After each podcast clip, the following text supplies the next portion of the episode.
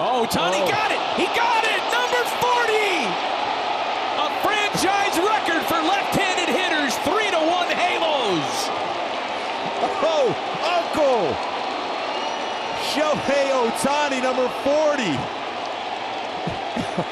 Seven incredible innings on the mound, and he just mashes a baseball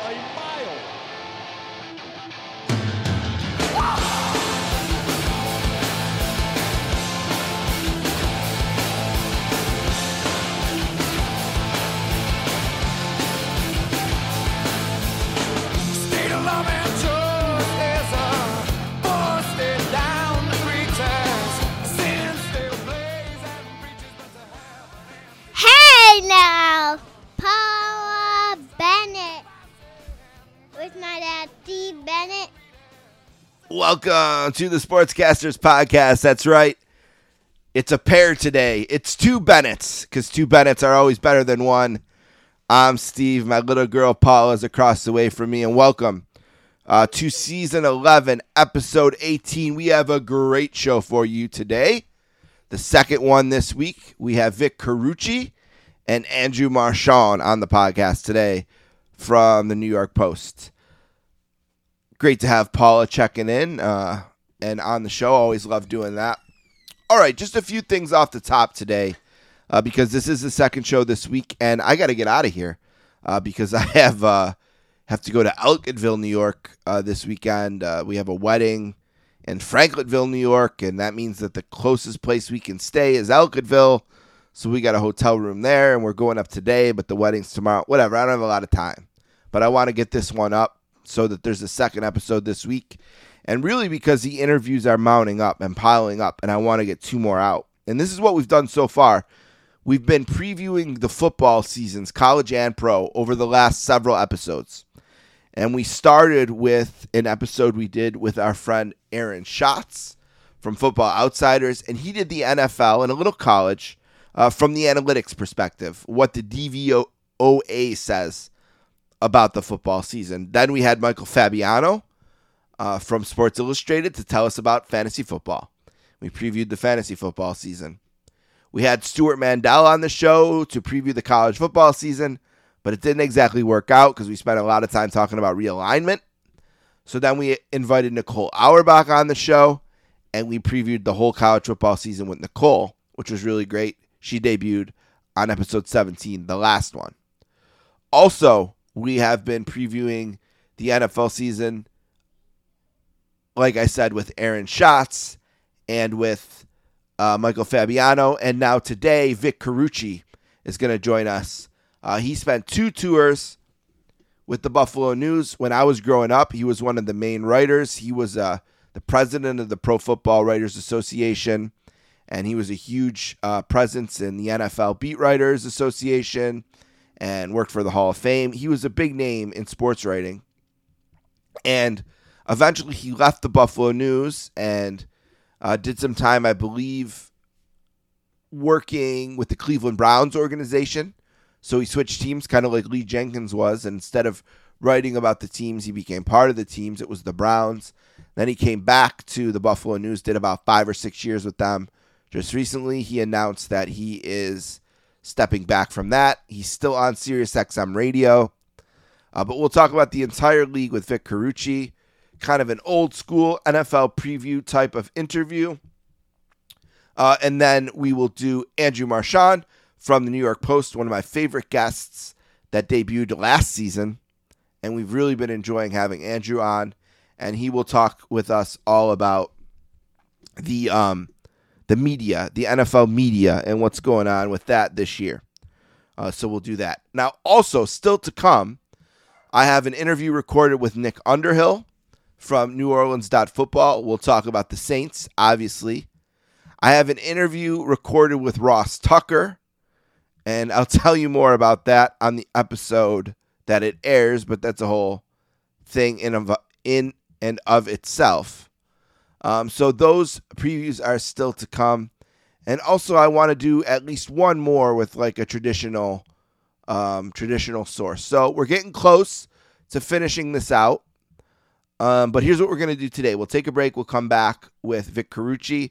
It's his debut on the podcast, a first timer. Uh, then I'll very quickly update the book club, uh, and then Andrew Marchand on NFL Media, and then one last thing to close it out. So that's where we're at. That's what we're up to the last few weeks. That's what we're up to today. And I'm really excited because there's been eight podcasts posted on our feed in the last month since January 15th, or excuse me, January, July 15th. We've posted eight pods, and the momentum is building, and the downloads are up, and the buzz is up. And I think the excitement for the show, not just this one, but the 24 inch podcast is really good. I want to thank everyone who's downloading and listening. I really appreciate everyone out there. You know, it humbles me that even one person listens, and I, that's not fake. I mean that. It blows me away because the first episode, I think only one person listened, and that was my mom. but we've come a long way, uh, and I work hard on this, and um, it means a lot to me with my mental health.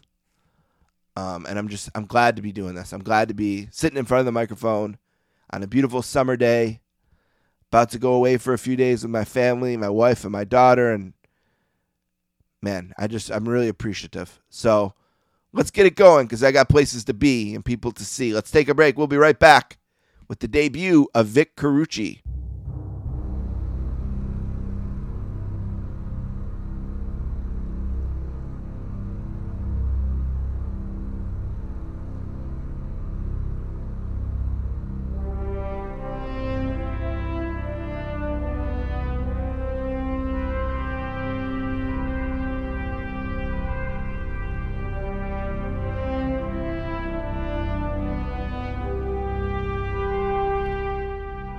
Our first guest today is from Whitesboro, New York, and is a graduate of Utica.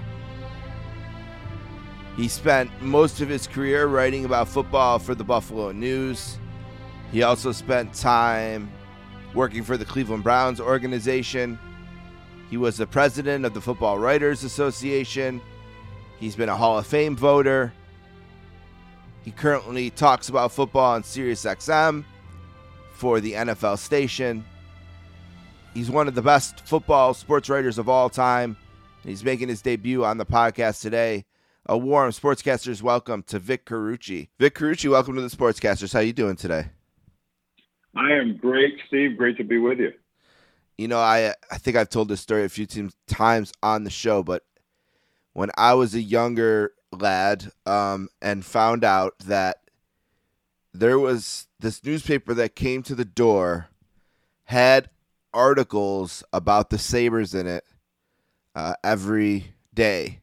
I decided it was time to learn how to read, uh, and I and I and I and I grew up reading, of course, the great, the late great Jim Kelley, who's my number one all time favorite, but also Vic Carucci and many others, the great writers that have come through, which is really historically speaking, a, a great sports page, and I'm proud to be someone who's read it for 30 or so years. Not as much anymore, but certainly for the first 30 years, I read it all the time. You know, I mean, it was really a strong paper, wasn't it? Oh my gosh, I, I still think it's one of the strongest sports sections in the nation, um, and has always put great pride in having that be one of the strongest, if not the strongest area of the newspaper. Um, uh, again, uh, I uh, love my time there. I, I, actually had two stints there before my recent retirement from the news, and uh, and enjoyed um, every every bit of it. I, through the, I arrived here in the early '80s. Uh, my wife and I, uh, moving here from South Jersey, I covered the Philadelphia Eagles way back when, when Ron Jaworski was their quarterback uh, and and a guy named Herman Edwards, who you know from uh, coaching and and certainly from his time at ESPN. He was a he was playing corner for that team, and and they were two of the two go-to guys in the locker room. So not surprising to see their successful broadcast careers. And uh, and as I said, I was here from the early '80s, and then left for NFL.com and NFL Network in the late '90s, uh, just before NFL Network started. I was part of the startup team for that, and then uh, spent some time with the Cleveland Browns, working, uh, overseeing all their internal media and uh, getting a radio uh, show started there, Cleveland Browns Daily, that's still going strong. And then had the chance to come back to the news in 2014 with an idea that, you know, I wasn't going to stay. And we kept our home here in, in Buffalo and kind of were doing some as much commuting as you could do. It's it's you know it's a challenge with even though it's not that far away. It was a little over three hours a, a three hour ride right. uh, back and forth. But uh, you know with growing family and grandkids and everything else, I, I knew that uh, coming back here was the key. Uh, and and then and then stay and and eventually and. Um, and I did, and, and then I knew my plan when I came back here would be to, to do about five or so years. I did seven, uh, and um, uh, newspaper wise, but I'm still very much with Sirius XM NFL Radio, uh, doing stuff for Channel Two in Buffalo, and uh, so I keep my uh, you know I keep my hand very much in it. I, I call me semi-retired. People still don't buy the, the word retirement, but I but I am honestly I, I, I am honestly in the pension collecting mode. Yeah. All right. Well, let me ask you this because it's interesting timing. Because yesterday I noticed because I think what maybe one of the positive things of social media is that we're always remembering anniversaries of things. And I seen that yesterday was the day that Jim Kelly arrived at the airport um, in Buffalo to sign his contract. Right. And I remember that day. I was I think I was only six years old, five or six, depending. Yeah, I was just about to turn six years old in September, yeah. and I remember watching on the news with my dad and seeing the plane the coverage of the plane arriving and him walking down. But it just made me think yesterday of that that era that would be in your first run. Do you have any memories of just covering the Bills golden era team, the Kelly and Thomas and Bruce Smith Bills? I think it was Leigh Montville was on a few weeks ago and told a story about how he was at the Super Bowl in LA and he got um, assigned to cover the uh, Bills fans and he was he said he was hmm. just struck by how they all just wanted to be kind of in their own group and be like in a Buffalo circle and and uh, he, he said he walked away just hoping they'd win and obviously they didn't. But um, what about that first run and maybe a story or two if you can before we preview the season here in a second. Sure, sure, Steve. Well, well yeah, it was an amazing run, uh, and I do remember that date vividly. Uh, Jim's arrival, uh, August eighteenth, nineteen eighty six. I was covering. Um, it, it, came right after a preseason game between the Bills and Houston Oilers, so I was down there with a double duty of covering the preseason game and then also uh, the you know the potential of Jim signing. And I knew the last push was going to be made down there.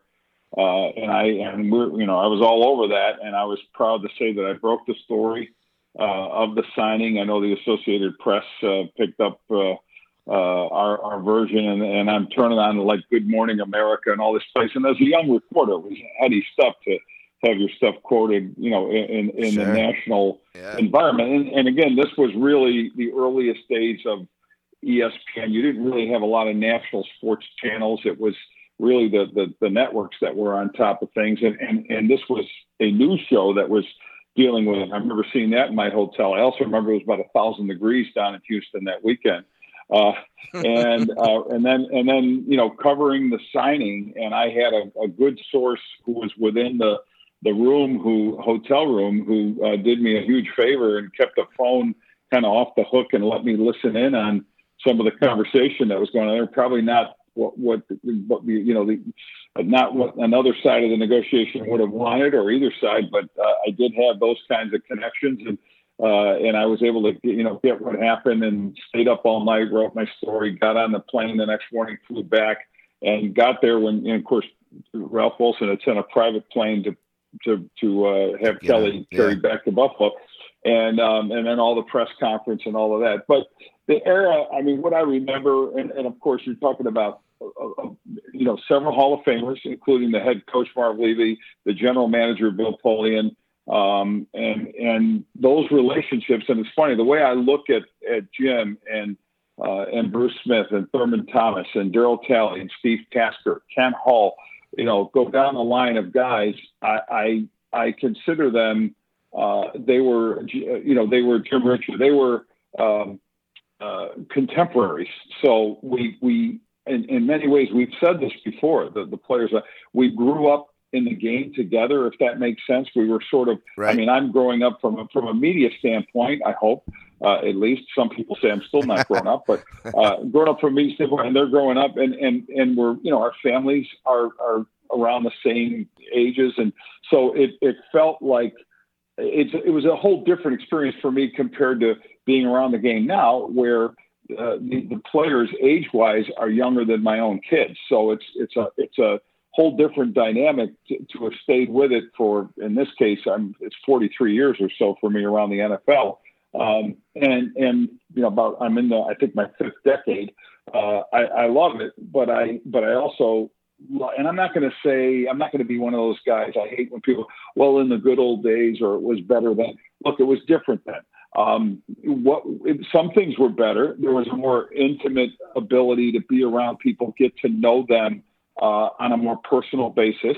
Um, be in a locker room and spend time. Uh, you know, and I'm talking even in the pre-COVID era where most everything was it was done by Zoom.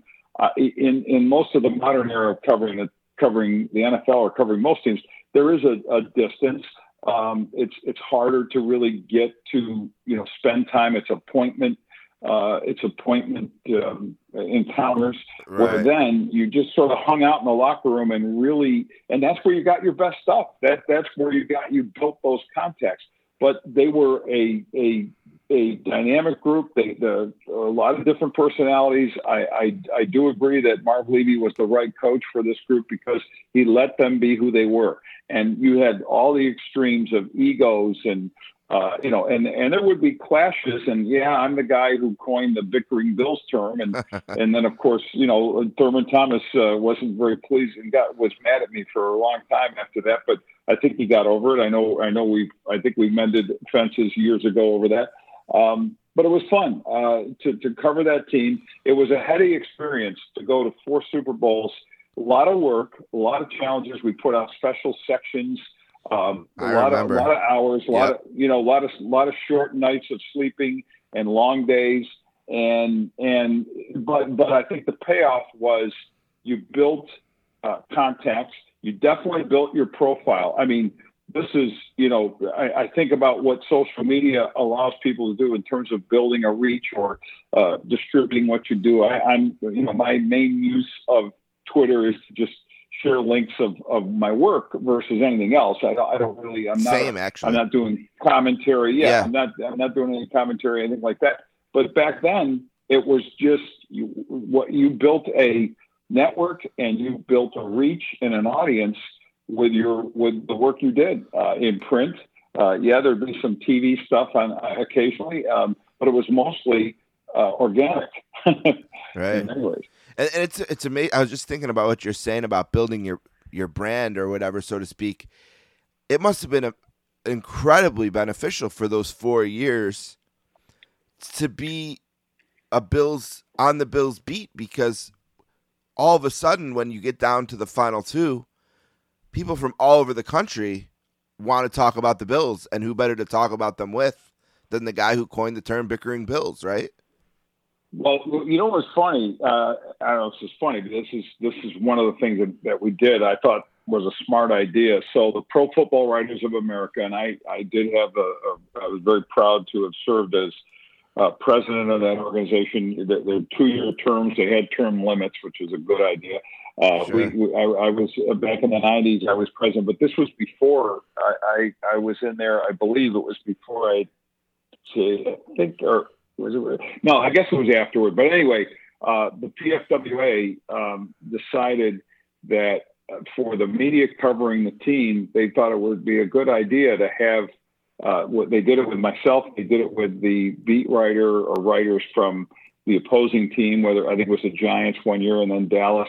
Uh, and what they did is they staged. They had us up on a on a uh, you know on a left turn and and invited in reporters, and they said, "Look, here's a half an hour to ask Oh, uh, wow, Vic that's what he what he can tell you about the Bills, or here's a half hour to ask Hank Gola of the you know or whoever from the Daily News uh, in New York, you know what what he could tell you about the Giants. And I thought it was a very helpful way. The Bills certainly were a, a, more intriguing story early on because there was less known about them, right? right. The size of the market, the yeah. size of the market, and everything else.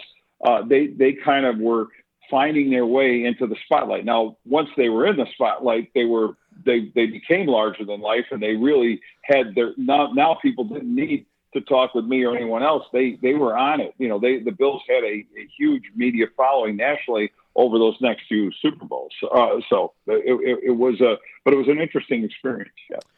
Well, let me ask you this. So I'm not, I'm not. Everyone who listens to this show knows I'm not a Bills fan. They had the, um, the audacity of taking my parents' attention away from the Sabres when I was a kid, which turned me on them. uh, you're gonna laugh at this story, Vic. When I, I was, uh, it was a Sunday in September, uh, and I thought that the whole family would hang out in my room and listen to the Sabres North Stars preseason game, radio only. Mm-hmm. And then they said, well, no, we're going to watch the Bills and the Dolphins in the living room. And I said, what? Why in the world would you watch that when Sabres B Squad is facing the North Stars up in in Minnesota. so, so I, compelling stuff. Yeah, I remember c- coming out of my bedroom and, and poor Jerry Butler uh, had just sacrificed a leg, I think, in the corner of the end zone, and I remember being happy. You know, I and, and, and I was a little a little kid. You know, is got you know I was, not to cheer for an injury, but I just remembered, you know, feeling like ah serves them right. See, the Bills are hurt. You know, I didn't know what was wrong with him. I, think he broke his leg in retrospect, uh, knowing the story now. Yeah, yeah, he hurt it. He wrecked his knee. Yeah. yeah. So, uh, but so anyway, so now I'm coming from a point of neutrality, but I grew up here, and during those the '90s, um, I, I was I was immersed in the coverage, and I know the teams well, and I remember the '88 team and getting to the game in Cincinnati, losing the game and then I remember the expectations on the team and the things people were saying. And it reminds mm-hmm. me a lot of the summer of 2021. You know, I remember the Bills team for the first time breaking through last year, getting to the conference championship on the road, losing to the to an AFC team that eventually lost the Super Bowl. And then the expectations and then what happened and um you know, there was that year where they stepped back before, you know, breaking through then the next four. Now, I know they're different mm-hmm. guys and I know there's different teams. I'm just talking about the way it feels in the community and the way the expectations feel and how expectations can weigh on a team. Have you thought about this at all? Have you compared the Bills team that made the run in the 90s to the Bills team now that seems prepared to make a run here in the 2020s? I mean, some of the comparisons are natural to make just because of a presumption that the talent level is good enough to label them a contender.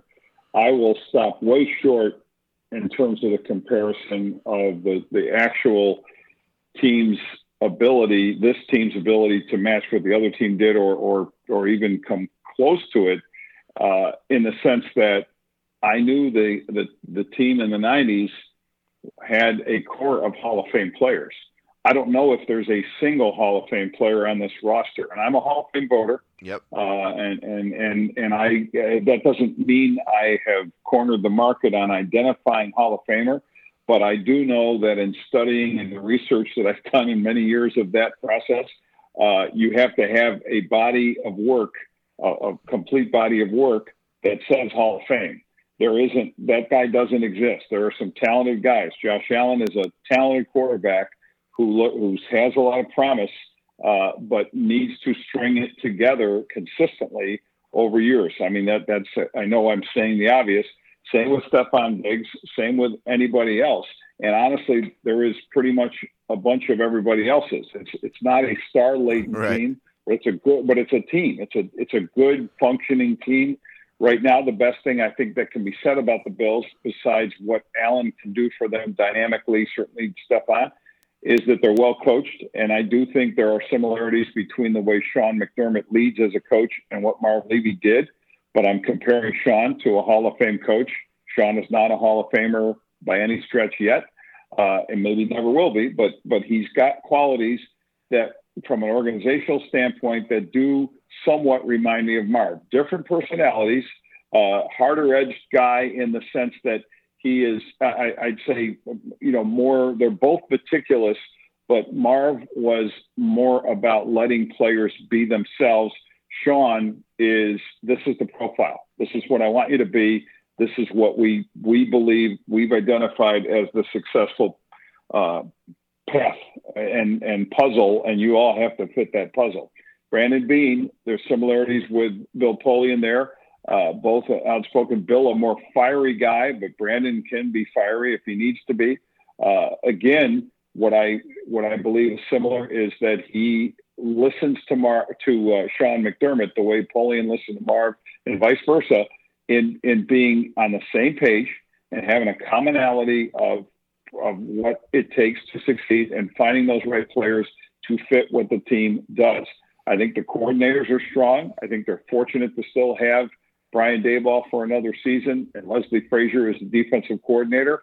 Don't know how much longer that'll last because I do think one or both uh, will get, get head off. coaching shots. You know, in, yep. in Frazier's case, it would be a a second chance, but I think they're both very good at what they do.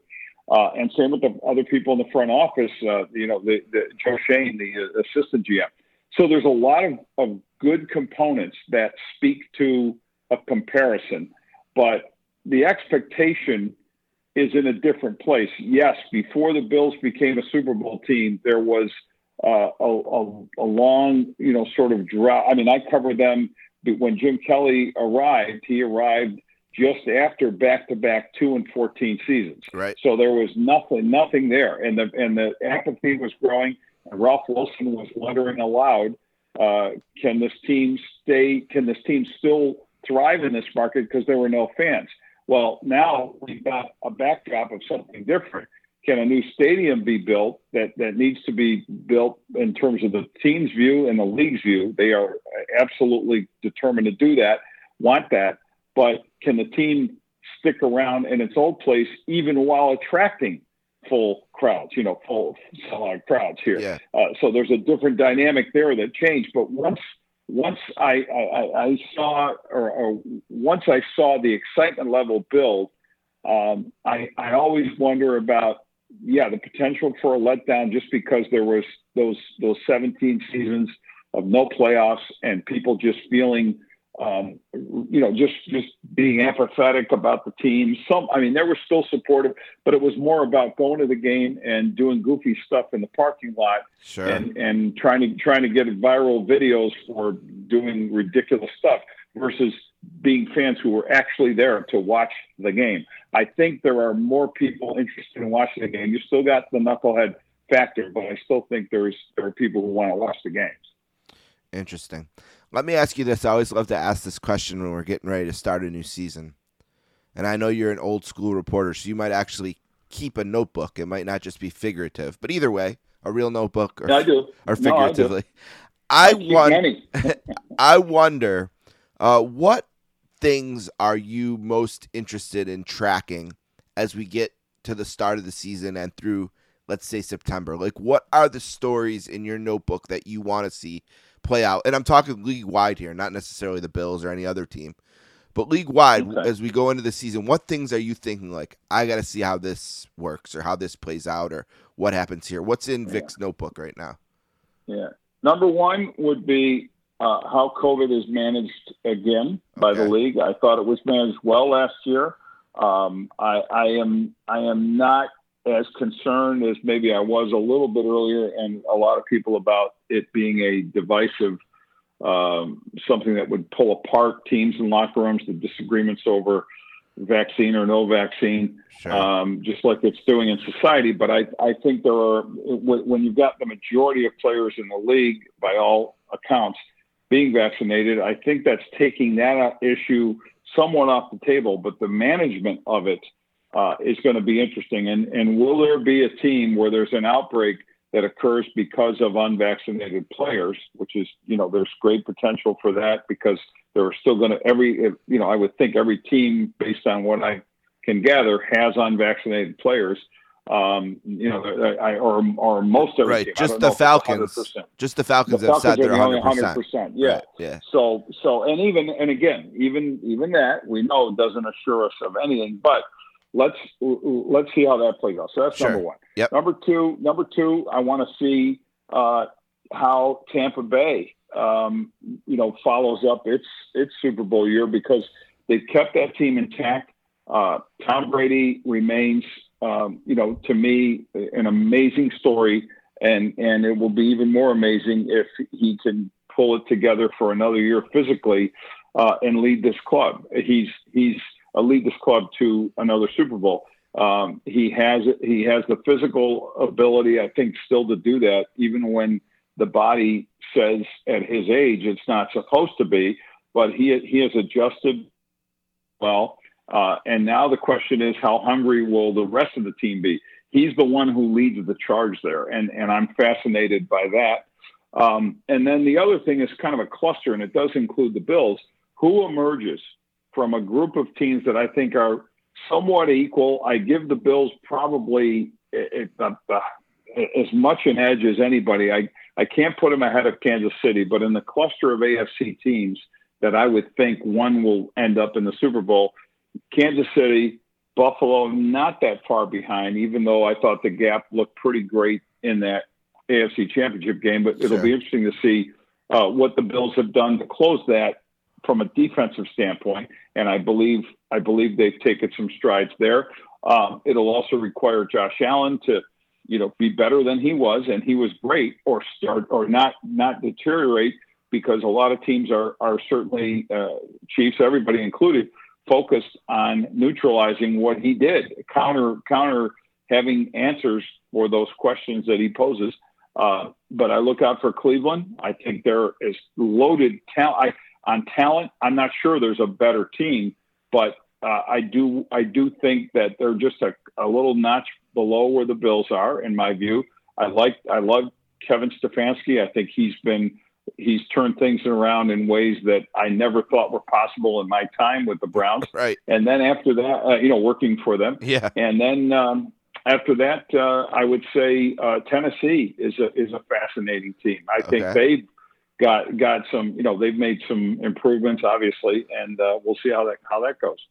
Yeah, for them, I wonder can they pace King Henry? You know what I mean? After two, a lot of tread on those tires the last few years. A lot of tread. It's Yeah. not only it's not only that. Um, it's also how you uh, and, and the biggest issue. And I'm glad you mentioned that, Steve, because Yeah. the biggest issue with them is do you, can you bring uh, enough of that offensive balance that they did at times last year? I do think they are a, a, a, a they can be they can be I don't know if they are they can be um, a dynamic offense. I mean, I, I think they've got that capability, and I think they get they get maybe underrated at times uh, for you know their their offensive firepower, and and, and obviously they've tried you know to add to that in and this Julio offseason Jones. Yeah, Julio uh, with, with Julio. But Ryan Tannehill is a is a good player, um, and and yes, they lean heavily on on Derrick Henry. But I think the ideal formula for them is to pound Henry when they have to after you know matching firepower through the air. Yeah, spreading you out a little bit, and then then you throw Henry in there. This is one that I'm sort of interested in getting your thoughts because you mentioned Hall of Famers, and of course, Drew Brees is going to be one, uh, but he's gone, right? Um, Deshaun Watson not going to play this year. Doesn't seem like maybe he will, but not right away. Some question marks there. That team seems to be bad, but there's been so many moving parts in quarterback this offseason with Carson Wentz going to Indy, the a huge draft class, you know, and they flashed a little bit already, right? Lance had the big 80 yard touchdown pass. Does that eventually mean he's going to take over Jimmy G? Fields is going to supposedly be the best quarterback ever to play for the Bears. He's there now. Trevor Lawrence in Jacksonville. It seems like maybe more than most years or recent years that there's just a little bit, and maybe you even go back to the class of Tua, uh, just a lot of turnover at the quarterback position. I wonder how it's going to settle in. You know, who's going to kind of emerge as the the next tier behind Mahomes and Rodgers and Brady, let's say, and Allen. We'll even throw him and and Russ. Maybe those are the top five. Maybe there's one other guy I'm missing. Who's going to move up as the next best five? You know, of all these guys that have come in Yeah. and moved around. Oh, that's a great. that is, and and that one is is on my mind as well. yeah, Uh, I'm I'm not sure. I I think uh, it, everything you mentioned makes a lot of sense. I'm not as fixated on the rookies emerging. You know, I, I like what the potential is for Justin Fields. I like what the potential is for you know some of these other uh, some of these other quarterbacks uh, certainly, and and and I'm probably I mean Fields is one that you're that, that is interesting, but I'm probably just as interested in Trey Lance and what he'll do with Sure. San Francisco. yeah, Uh, even though by all accounts it's Jimmy Garoppolo's team, but he's supposed to see some significant time and has a lot of ability. Uh, Zach Wilson is fascinating because he's a young, you know, or or he's got the young. He, he looks like he's just this baby faced guy, and he looks. He doesn't look big enough to really like he's going to withstand getting Yeah. pounded on. He because looks I don't know like- what that line I know. Yeah, he's, Yeah. he's a slightly built sort of guy, and, and that happens. And then, and, as Tom Brady was when he was a rookie, but then you you kind of reconfigure your body somewhat. Not that Tom is a jacked up uh, Tim Tebow physical specimen, but he's he's a bigger. You know, he he became a lot bigger than he was at this lanky, gangly rookie.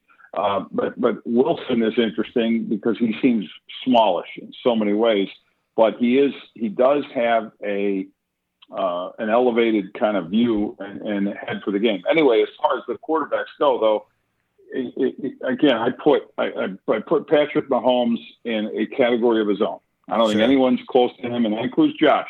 I think Josh is really good, but but he's but, but he's behind Mahomes on uh, is in terms of top to bottom, head to toe quarterbacking. There are just things Mahomes can do that no one does that I've seen, and, and it's incredible yeah, he's unreal. and and uh, you know he's unreal. Josh is still certainly right up there in that category, but Aaron Rodgers remains yeah. uh, a a a top force, a guy that you got to look at and say, okay, I respect what he can do. Um, Tom Brady isn't going anywhere. I don't think at least for another year, and I would not count him out of a thing. Um, ben Roethlisberger is going to be interesting physically. How does he hold up? And again, questions behind, you know, what is the line that's in front of him, uh, and how that will, you know, how will, how will that function? Um, but but uh, and, and there's a lot of questions about that. Uh, so at the core, Russell Wilson, uh, for sure, Still great. is someone to look at and Yep. still great. So you still, so I think, and here's the other thing I'll, I'll just say generally about this topic. I think um, the the the NFL, the, in terms of its popularity, in terms of what keeps people coming back, uh, QBs. it begins Yep. and usually ends with QBs. And if you don't have, you know, if you've got them and you've got a good collection of them, uh, which I think the league has, uh, usually you're in good shape, and I think the league's in good shape. Yeah, there was that, that like little down period in the maybe the middle of the Brees Brady Manning Rodgers era where the back end was lousy. Seems like it's really rounded off. Like we didn't even mention the real story this year in terms of QBs might be the second year guys. You know, Burrow coming back from the ACL with the you know Yeah. Chase as a new weapon. You know, Justin Herbert was amazing last year. Does he take another step? You know, a full season for um Alabama, Oklahoma. My boy, why can't I think of um, I can't think of his name with Philadelphia. Oh, two, uh, yeah, you're you're talking about Tua Tagovailoa. No, no, no. He's When in he goes from year Alabama. Oh, He- Mac er- Jones. Uh, no. wait a minute. Who- who- Here we go. no, All are you right. talking about? We're talking about the Eagles quarterback who played at Alabama and then Oh, Oklahoma. Jalen. Yeah, J- Jalen uh, Hurts. Okay. Jalen Hurts. There we go. He's going to get a full okay. year. Sorry about Sorry. that. A lot of Alabama damn There's quarterbacks. of- I shouldn't no, have said there's a lot of Alabama. Bama- I Yeah, I gonna say, we should- a lot of Bama guys to talk about. I shouldn't have said that. I should have said the, the Lincoln Riley product. Uh, that would have narrowed it down to three, although that would have been difficult too. And speaking of Lincoln Riley uh, products, Baker Mayfield and Kyler Murray too. So a lot of great Yep. quarterbacks uh, to keep Yep. you interested. Oh yeah. All right, the sportscasters are here. Finish it up with Vic Carucci, who, of course, you can hear his voice on Sirius XM on the uh, NFL channel there. Uh, he's been doing it for years there, and he's still a contributor here in Buffalo, uh, where I am uh, on Channel 2, WGRZ. And um, he's still writing and voting for the Hall of Fame and doing all of those things as well. All right, let's get you out of here on this. One last thing. Uh, every year, it seems like there's a team or two we're not talking about in August that takes a step forward and becomes one of the stories of the season and ends up in the playoffs and maybe even making a run. I'm thinking about a team like my Saints in 2017 who had had a few seven and nines in a row, and then they have the unbelievable draft with Marshon Lattimore and Ramczyk and all of that, and they go 11 and five and all the way to the almost stepping into the NFC Championship game before the Minnesota Miracle. Uh, who's a team like that for you this year? Is there a team that nobody's really talking about that you feel like can put it all together, make a jump, maybe one in each conference, maybe not, maybe you don't see a team like that? Yeah. What, is there Uh, anyone striking you? N- not really. Chargers? Um, I mean, I think I. Mm, you got a new coach there. Any Sure. any place that's starting with a new head coach, I, I'm gonna I'm gonna. I I know it's not impossible, but systems are new. Yeah, I like I, I certainly like Justin Herbert, but I but I don't know what Fair a point. new Yep. head coach It's fair He's point. got very limited, limited time. Uh, what difference does he make? Uh, The, the Colts are going to be interesting for sure. Frank Reich, great coaching, uh, almost made it work with Philip Rivers last year. Going to try to make it work whenever you see Carson Wentz, you know, on the field. We'll see how that how that works out, but there, there's some potential there. Um, but as far as any any circumstance, and even with a veteran college coach at the helm of like Jacksonville, obviously with Urban Meyer, I I just think that Trevor Lawrence, top draft pick or not, is still got growing pains he's going to go through. The, the Bengals will be a hard out for somebody. They're not, not they're, you know, they won't be an easy out. They, Yeah. I don't believe that. I don't see that they're going to be anything spectacular.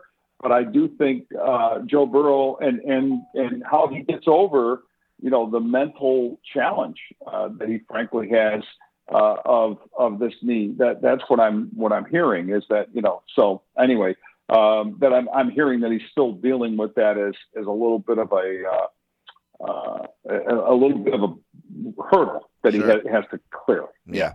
I wonder about the NFC East and who emerges there. You know, will it be the Cowboys? Aaron Schatz from Football Outsiders was on here. He loves the Cowboys. But again, we you know, questions a, a recovering quarterback. You know, could it be Ron Rivera year two with Washington? Uh, Jalen Hurts, as we mentioned, with the Eagles. Will the Giants ever put together? I think that's like maybe the most interesting division in a way where I have no idea who's the best or worst team is in it. I have a guess. yeah, it's but- always yeah. But no, no, it's. I think that's always the case. The NFC East, once again, is uh, who knows division. Um, it's a lot of. Uh, it's a cluster of teams, and uh, I like what Ron Rivera does in Washington, but I think Ron Rivera is sounds like a frustrated guy too, Yeah. because he doesn't feel that his players are, are bought in enough to the whole vaccine thing. Uh, is that a real issue that pulls them away from, you know, focusing on the task at hand or not? I'm not saying that's going to happen, but it's worth noting because we've heard him sound off multiple times about that. So. All right, you can find Vic Carucci on Twitter, like he said. It's just at his name, V I C C A R U C C I. And I mentioned SiriusXM, uh, the NFL channel there. Anything else specifically, uh, Mr. Carucci, you want to plug? Uh, yeah, well, I, so I've done a you know a bunch of books, um, and I've got my ele- uh, football books, and I've got my eleventh one coming out uh, this fall. It'll be, I think, available in October. It can it's it's already available on pre-order on Amazon, but we've just done the final edit. So Bill Polian and I uh, have collaborated on our second book together. This one is called Super Bowl Blueprints uh, and it's from Triumph Books. It's a um, it, it was kind of a unique project that Bill had the, the idea for, and, and we spent the our, our basically our COVID year um, many months talking to. We interviewed 36 uh, mostly Hall of Famers involved with the game at the ownership, executive, coaching, playing level. So you you'll hear from everybody from Jimmy Johnson to Terry Wow. Bradshaw to Mean Joe Greene to Mel Blount to Steve Young uh, Bill Parcells. We got them all in there, and of course, the, there's a Bill's chapter. Each chapter is, uh, and it's presented in um, oral history form, and each chapter is how these teams were put together and how they functioned and had the success they had for their Super Bowl runs. Now the Bills, of course, never won one, but they're reaching four in a row. Historically, made it worthwhile. So we hear from Jim Kelly, Frank Reich, Marv Levy, and of course Bill on that one. Um, we hear from Peyton Manning and Tony Dungy and all the Col- you know the Colts and, and their whole no huddle experience and, and Jerry Jones, Jimmy Johnson on those Cowboy on that Cowboy dynasty. Uh, and it's uh, it's it's about 400 pages. Uh, it was a lot of work. We did Zoom calls over the course of uh, Wow. uh, many months and, and had had a ball. Each conversation I think Bill and I had was about two and a half hours. Bill and I did a book back in 2014 that was called The Game Plan, and it was Bill. It was really first, it was Bill's first person on um, Bill how to construct a team, how to how he finds players, how you hire coaches. He he he used passages from his operational manuals from the time he was in Buffalo and Indianapolis and Carolina. So interesting stuff, um, and I think uh, I think it's going to be the football hardcore football fan. I, I think it's something you're going to definitely want to dig into. Yeah, the book is called Super Bowl Blueprints. Hall of Famers reveal the keys to football's greatest dynasties by Bill Polian and Vic Carucci, and it will be released on November 16th, 2021, according to Amazon. Uh, that's the date that they Right. have on it. Yeah, November 16th. Yeah, we. I, I know they'll start shipping. They told us they'll start shipping. It, they put that date down because it takes. Uh, and you can get like ebook downloads Yeah. and all that. I believe. Yep, Kindle's available before. as well. Yep. Yep, yep, and, and yeah, and I yeah, I think they're going to do an, a books on you know an audio book version, and I know I know that was all in the contract, so I assume that's The date the date that Amazon gives for the Kindle version is October 19th. So if you want to That's- get it a little early in October and you don't mind reading an ebook, you can do that.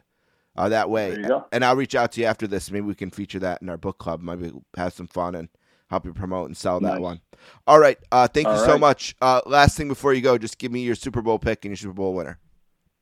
um, wow, uh, I usually don't make these in August, but I will uh, for the sake of the show. I'm going to go with. Uh, I, I'm going to. I'm going to think it's a uh, Super Bowl rematch. Uh, Okay. Probably Tampa and Kansas City. This time, Kansas City wins. Uh, right. the, the, this time it'll be it'll be Kansas City. Buffalo, I think, will be right there. Uh, probably playing for a championship game, but that, but I think that championship game will be should be a lot closer. That's that's my sense right now. I'll throw the disclaimer out. That's the August 18th pick. Still a right to uh, yes, right to change that Yes. between now and September 9th I. I, I game reserve Yeah. I reserve the right to update, change, deny that I ever made it, all of that. Yeah. Well, uh, this is a great pleasure for me, and what I want to do is try to get you out of season, and we'll do like an hour where I just get all kinds of stories about like your whole career, you know, and and because I'm going to be Yeah, well, interested fine. in all that. So Okay. maybe we can do that sometime when it's Sure. not so busy. Thank you, though. All right, Steve. Uh, my pleasure, buddy. You be well, and uh, thank you.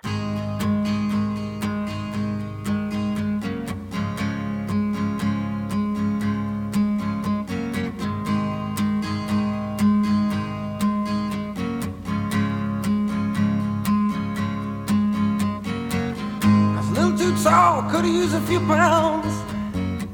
Tight pants points hollering out. She was a black haired beauty with big dark eyes. And points all her own, sitting way up high.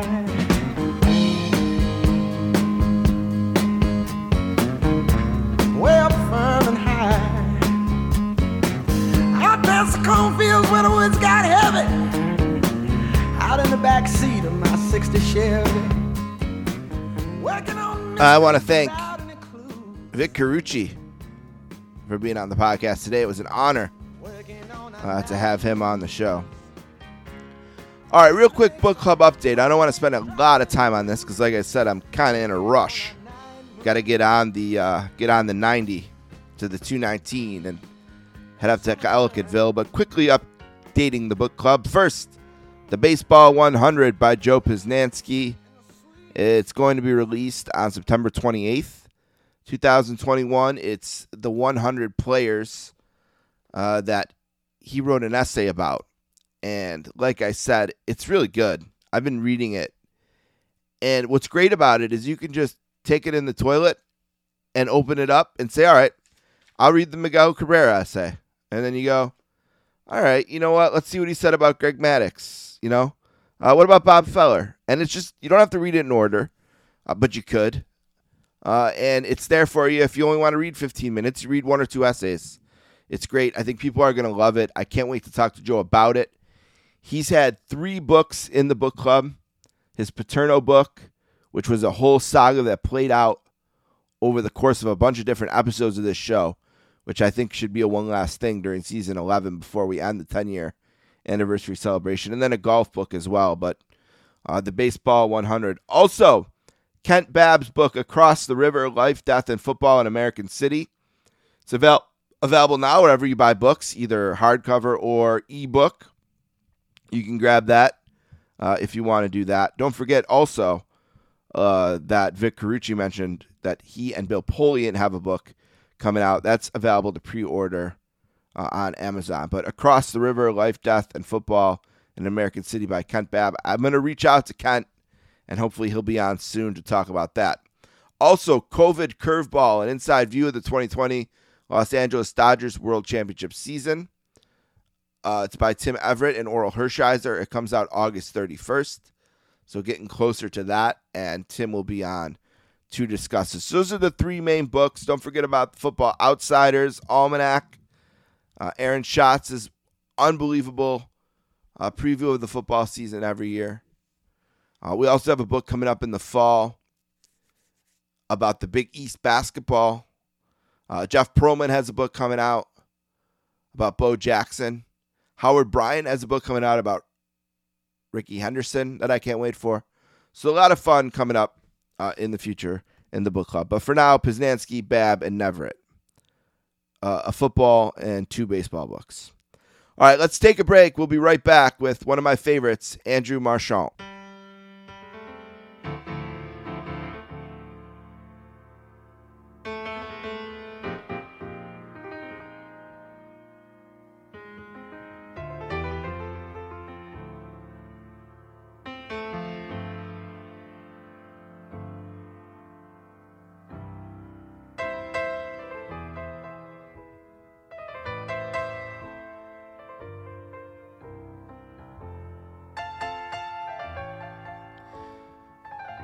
Next guest today is a graduate of Ithaca College. He covers sports media for the New York Post. He debuted on the show last year, uh, sometime in season 10, and I just been loving having him on. Just really enjoy the conversations, and today should be no exception. We're going to preview the NFL and college football media seasons. A warm sportscaster's welcome to Andrew Marchand. Hey, Andrew, how you doing today?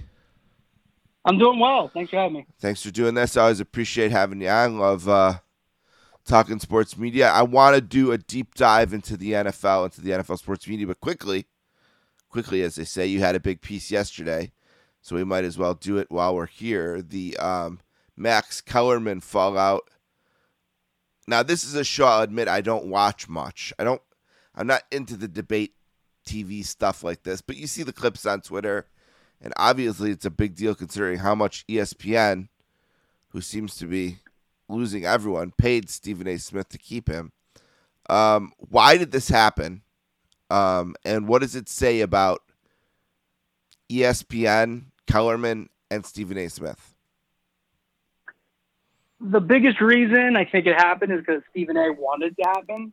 If you look at it, he's the face of ESPN more than anyone else. Right, that's crazy. Um, and so he, uh, so I, I think this is what he wanted. Uh, you know, they've been together for five years. Um, you know, I watch the show Soraya. You know, it's hard to watch everything, right? Yeah. It's not really my cup of tea. People, you know, Same. going for hot take supremacy. That's not really my thing. I turn it on every once in a while if there's breaking news, especially with hoops. Um, Steve Mays, obviously, that's his main thing. Max is pretty good on hoops as well. Um, so that's the main reason it happened. Now, again, I know that like on the internet, a lot of people bring up his Max's Tom Brady comments. They'll kind of dance on the grave. I, it's not really the end of Max Kellerman there. Like I think he's gonna have a big role. I think it's very likely he'll end up with Keyshawn in the morning. Maybe Jay Williams stays, um, but so he, ends up with the morning show, which still a pretty big deal. And I think he'll probably get his own t- TV show in the afternoon. So it's not like it's the end of Max Kellerman. In fact, I'm sure they're going to present it as if, um, you know, he's going to be able to be the right, alpha of his uh, situations. Yeah. Yeah. What What are his Tom Brady comments? I don't I don't know that. I'm sorry. I Oh, probably. yeah. He said like a few years ago. Yeah, he said a few years ago that Tom Brady's about to fall off a cliff. oh, okay. And, you know, So just that- a bad that's what take. happens to everybody. Right. Yeah. Yeah, exactly. It's like it actually wasn't really so. It actually made sense. Like I think a lot of things. Max isn't right all the time. He usually is pretty smart though. So uh, it wasn't like you know. Of course, all the Patriot fans, especially, and then you know Brady diehards. We all know how well he's done and won another championship or two since then. Uh, so people are gonna, you know, go crazy on that. But like the the game that they're playing in those morning shows is the attention game, and so uh, it's not really the being correct game. So that take got a lot of attention, and that's really what they're Right. trying to do. Yep. Uh, so uh, they can't really say that's a bad thing necessarily. You know, you end up being wrong, but I, I don't think it wasn't even so like irrational either. Come on, it was, Well, it I was it wasn't correct. I was gonna say like when you throw out that many opinions and hot takes a day and then a month and then a year, you have to have thick skin because you're gonna be wrong no matter how smart you are. You're gonna be wrong, but then the reality is you don't have to be thick skinned because even when you're wrong, the attention is really what you wanted anyway. So it's a victory. Exactly. I mean, if you look at really what goes viral and what gets attention, it's usually when these guys say something stupid.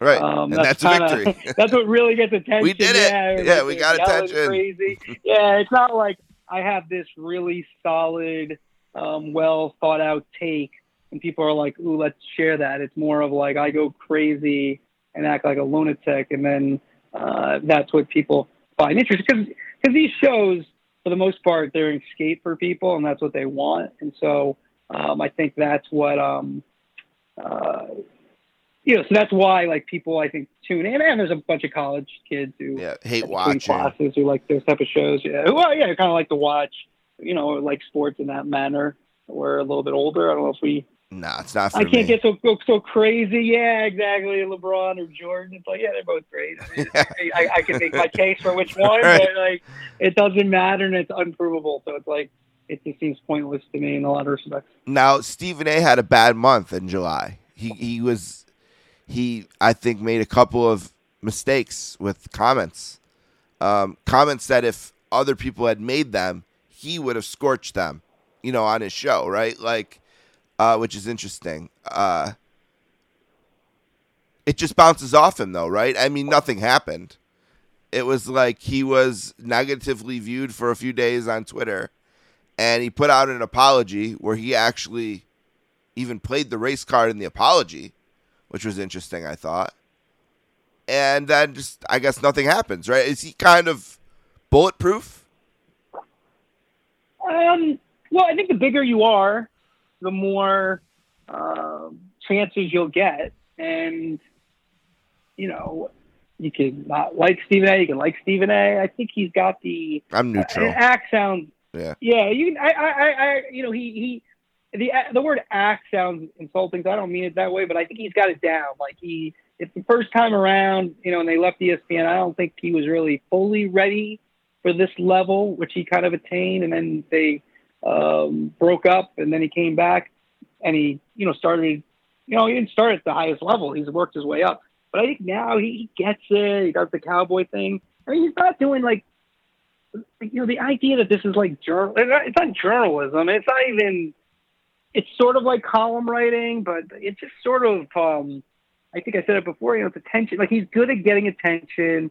He says things in a funny way. It's like Chris Russo and Stephen A. I was thinking about both of them. Maybe I'll write something about this. Is that like, it's not really what they say, it's how they say it. It's like an entertaining to listen to like Russo, you know, it's like, uh, you know, in the scenario, um, when he says stuff like that, it's just a, it's a, the way he, you know, intones it. I don't have a Stephen A, so I'm not going to try to do that. But like, so it's the way they speak is entertaining, and I think that's a large part of what listening is. It's not like you're listening to music, but there is something to it that makes it um, It almost has a beat. that makes it enjoyable. Yeah, that, Yeah, exactly. That's a good yeah, point. Yeah, there's yeah. like a rhythm. There's Yep, a, a rhythm there's or a a beat soul to it. to it. Yeah. Yeah, and so um, so I think you get that with Stephen A. So I don't know if I kind of got off your question, but yeah, so he gets a lot of opportunities because I mean he's the guy for ESPN. Now that look, I got some others. Van Pelt, BTI still big, um, and we'll see in the game space. I mean, like they really they have some good game callers. They that's where they really probably need to develop and get stronger. Um, is their broadcast of games in terms of having the best. Right, and they got a lot riding on the Manning thing too. I think we'll talk about that in a minute. Uh, let me ask you this real quick, because last year around this time, we were all watching the um, maybe a little bit earlier than this time, but we were all watching the Jordan documentary. Uh, it was super popular, so you know that that means kind of like when the uh, the Queen documentary or Queen movie came out. Oh, it's like oh that was popular. It's biopic season in rock music. You know what I mean? Like let's get them all out there. You got Elton John one out. It's like the hip thing, and I, I noticed just in the last week or two there was the Malice in the Palace documentary. There's the um, multi-part documentary about the Dream Team on Paramount Plus. Uh, there's a Mets one coming out, uh, multi-part. This is kind of like the new thing. It seems like a little bit. Any thoughts on any of the current ones, the ones that are coming, and is there any ideal subject that you'd love to see one of the streaming services tackle in a multi-part documentary? It's a good question. Uh, well, first of all, I just think it's overall this is where sport, a lot of it, going because of the streaming services. I just think documentaries are sort of what work. The standalone shows they don't have that evergreen um, lifespan that uh, these documentaries have, so that makes more sense um, for to put your money into because you can have them in your catalog forever uh, especially if they're very compelling. Um, I don't know. There's a lot of subjects I could think of. I, I mean, one that the audience might. I think like the, I covered the 2000 Mets. They're really interesting. Yeah. You know, story. I mean, Joe Torre and Bobby V are doing something about 9/11. Um, but I think more of like, you know, there's an event called Wharton Gate where Bobby was almost fired over a speech he made at University of Penn, which I did a story about um, during the pandemic. Uh, and yeah, that's a good one. I just think that's an entertaining uh, topic that could be explored. Uh, maybe a little niche in New York, but like I do think it's such an interesting uh, Sure. topic that. Um, so yeah, but this is I do I do think that's what we're moving. There's gonna be a lot more of those. This is not ending anytime soon. Yeah, and uh, they're hit or miss. You know, some are better than others. Um, I was a hu- I'm a huge fan of the Jack McCallum book Dream Team, and uh, Yeah. years years ago when it came out, we featured it in our book club. He came on to talk about it a few different times. Then he did a podcast about it. He came on to talk about that. I'm watching that documentary. I thought I knew this book really well. I had no idea that the Dream Team book was so much about race. You know, because it says right on there, this is based on the book The Dream Team, and the whole first hour is basically about race. I don't think any of that is in the book, so I don't know how What the story race? changed What, so much. what, the? Well, like there's a big Yeah, narrative. be- There's a big narrative on there that somehow uh, Isaiah Thomas being on the team over and John Stockton being on team over Isaiah Thomas was somehow a race motivated thing where everyone knows it was about Jordan. Uh, You know what I mean? Everyone knows it's about Jordan. Then they also tried to make Christian Laettner making the team about race, you know, which again, like, come on, the guy was the biggest college basketball star in a generation. Like, you know what I mean? Like, he had just won two Yep. straight national championships, been to four straight Final Fours, and hit the most famous shot in basketball history. That wasn't about race. You know what I mean? It just it felt like a no, forced, I, yeah, a forced I- narrative yeah, to agree. me. A forced narrative. Yeah, I can me. see that for sure. Um, all right, let's transition into what I really wanted to spend a bulk of the time on today because I've been previewing the football seasons, college and pro, in different ways. I had Aaron Schatz from Football Outsiders to do some analytics. We had Vic Carucci to talk about the league in general. We had Michael Fabiano for fantasy purposes. We had uh, Mike, Nick Underhill from New Orleans Football to talk about my beloved Saints. So let's do some media, which is almost my favorite topic of them all. Now, here's the first thing I think we got to be clear about. There's been all the news for the last year about this new deal and that new deal and this is going to be here and this is going to be there, but none of that's this year, right? That we should be clear on that. That's this year is still under the old rules, quote unquote, so to speak. Exactly. You know, it's funny. First of all, I just want to say I appreciate you doing this. I throw out a preview column about the whole NFL, so I'm just going to be like taking notes for all the topics I should hit. Um, this is like a, this is like my brainstorm section. Yeah. Okay, let's do it. I You'll love that. Sports in the paper. Yeah. All right. So yeah, no, none of that. I think ESPN, I think has. I'm pretty sure they're Saturday. They won't have a doubleheader, but they'll have a Saturday doubleheader the last week of the season, um, starting this year Okay. um, which you know is supposed to be like some flexing games that have some value to them, um, as opposed to the doubleheader that they used to have on that first weekend, first Monday. So that's the main kind of change that goes into effect this year, Right, because they're only Exactly. doing one Monday night game opening week this year, right? Or are they Yep, doing exactly. right? Okay, No, they're just doing one. Yeah. which is too bad. I kind of liked that. I thought that was pretty popular too. I'm surprised that went away. Uh, yeah, it does, but I think for them, they, they prefer to have that Saturday makes sense, I guess. Yeah, have sense. a piece of the last weekend Yeah. instead of being dark for that last weekend of the season, the most important weekend. You're not around. Instead, you'll have that what they hope is a big doubleheader on Saturdays. All right, let's start with the booths. Um, I think maybe the biggest, maybe I'm biased, I don't know, but maybe the biggest thing is going to be is Drew Brees the next Romo, right? Because everyone wants to get the rec- the next Romo hire, and he'll get his shot with Notre Dame football. That'll be his his introduction. That's I think an interesting booth story. Um, what else? What else in the booths? You can do a college if you want. I just kind of threw that one out there because it's Brees and NFL. But what about NFL more specifically? Not a lot of changing, right? I mean, the booths we had with uh, with a few jumps here and there, correct? Well, you know, it's interesting you said the deals. Like, A lot of stuff that I've reported over the years now is coming to fruition. Okay. Yeah, the Drew Brees Yeah, deal. He'll yep. be doing Notre Dame uh, games, and he'll be on the pregame uh, for Sunday Night Football. And then I'm sure he maybe will work in maybe a game or two on Sunday night. You know, where or, you know, like they have kind of NBC has extra games sometimes. Uh, I wouldn't be surprised if maybe he does a game or two there. Uh, and so then you have that. Um, you have the Mannings on Monday night. You Right. also have on Fox number two team is now going to be Kevin Burkhardt and Greg Olsen. Uh, so all these stories that I kind of wrote uh, a while ago uh, are all kind of coming to fruition. Uh, you know, for these games. So I think there'll be a lot to talk about in terms of, ooh, I think he's good. Olsen's, you know, this guy's good. Brees is good. This guy's bad. You know, so uh, it's a lot of moving parts. But yeah, but the top teams uh, remain the same. Um, but uh, but yeah, but you're right. Brees is going to be interesting. I mean, do you think what, what's your opinion? Do you think he's going to be good or no? Well, I'll tell you this about Brees. I've watched every single press conference he's given after the game for about seven or eight seasons in a row since they started airing them. And he has unbelievable recall. You know what I mean? His memory for Yep. plays that have happened is really great. So I think he's going to be good at reacting to situations that come up in games and comparing them to other situations. You know what I mean? Because I Okay. think he just has a really great recall for things that have happened in football. And it's not just his plays.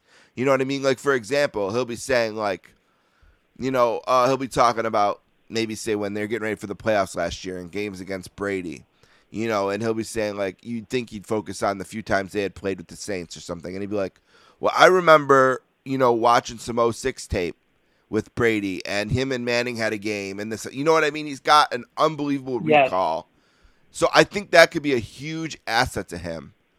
Um, so I, I'll just say that as a positive. That's what I think he has going for him.